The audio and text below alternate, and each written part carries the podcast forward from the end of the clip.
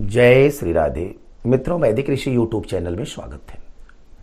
आपको हमने इसके पहले रुद्राक्ष के विषय में साधारण सी जानकारी दी है। आज हम आपको चौदह मुखी रुद्राक्ष के विषय में बता रहे हैं। जो चौदह मुखी रुद्राक्ष है, यह श्री कंठ स्वरूप माना जाता है। वैसे तो कई लोग इसको हनुमान जी का भी प्रतिनिधित्व मानते हैं। इसके ऊपर किसी ग्रहों का कोई विशेष बात नहीं है। यहाँ पे यह जो चौदह मुखी रुद्राक्ष है, ये शारीरिक रूप से जो कमज़ोर है, हर प्रकार के औषधि खाते हैं, फिर भी शरीर कमज़ोर बना रहता है।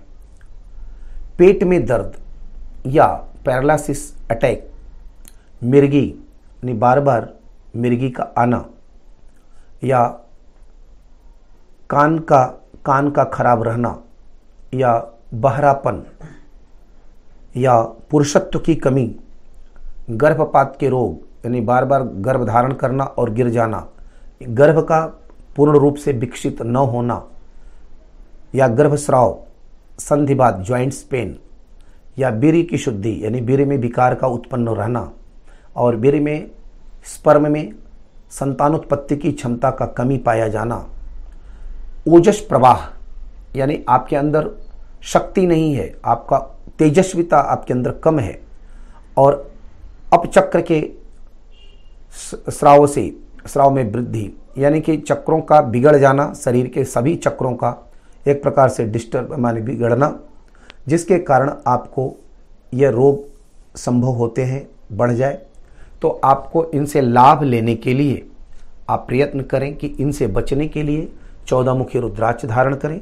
साथ में ये भी प्रयत्न करें कि आप चाहें तो एक मुखी हनुमत कवच का 108 पाठ करके आप इसे धारण कर सकते हैं, या इसके एक साधारण सा मंत्र है, उसका भी प्रयोग करके आप धारण कर सकते हैं। वह मंत्र है, ओम नमः।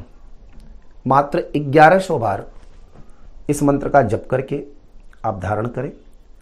इससे लाभ मिलेगा और यह भगवान, हनुमान जी का स्मरण करते हुए ही धारण करें। इसमें बहुत ही शक्ति है। आगे जाकर के हम आपको बारह मुखी तेरह मुखी चौदह मुखी जो आपने देखा कि ग्यारह मुखी के बाद से जो भी बातें कही गई हैं ग्यारह मुखी से लेकर के, उनको किसके साथ संयोग करने पर क्या लाभ मिल सकता है, वह हम आगे आपको बताएँगे। जय श्री राधे।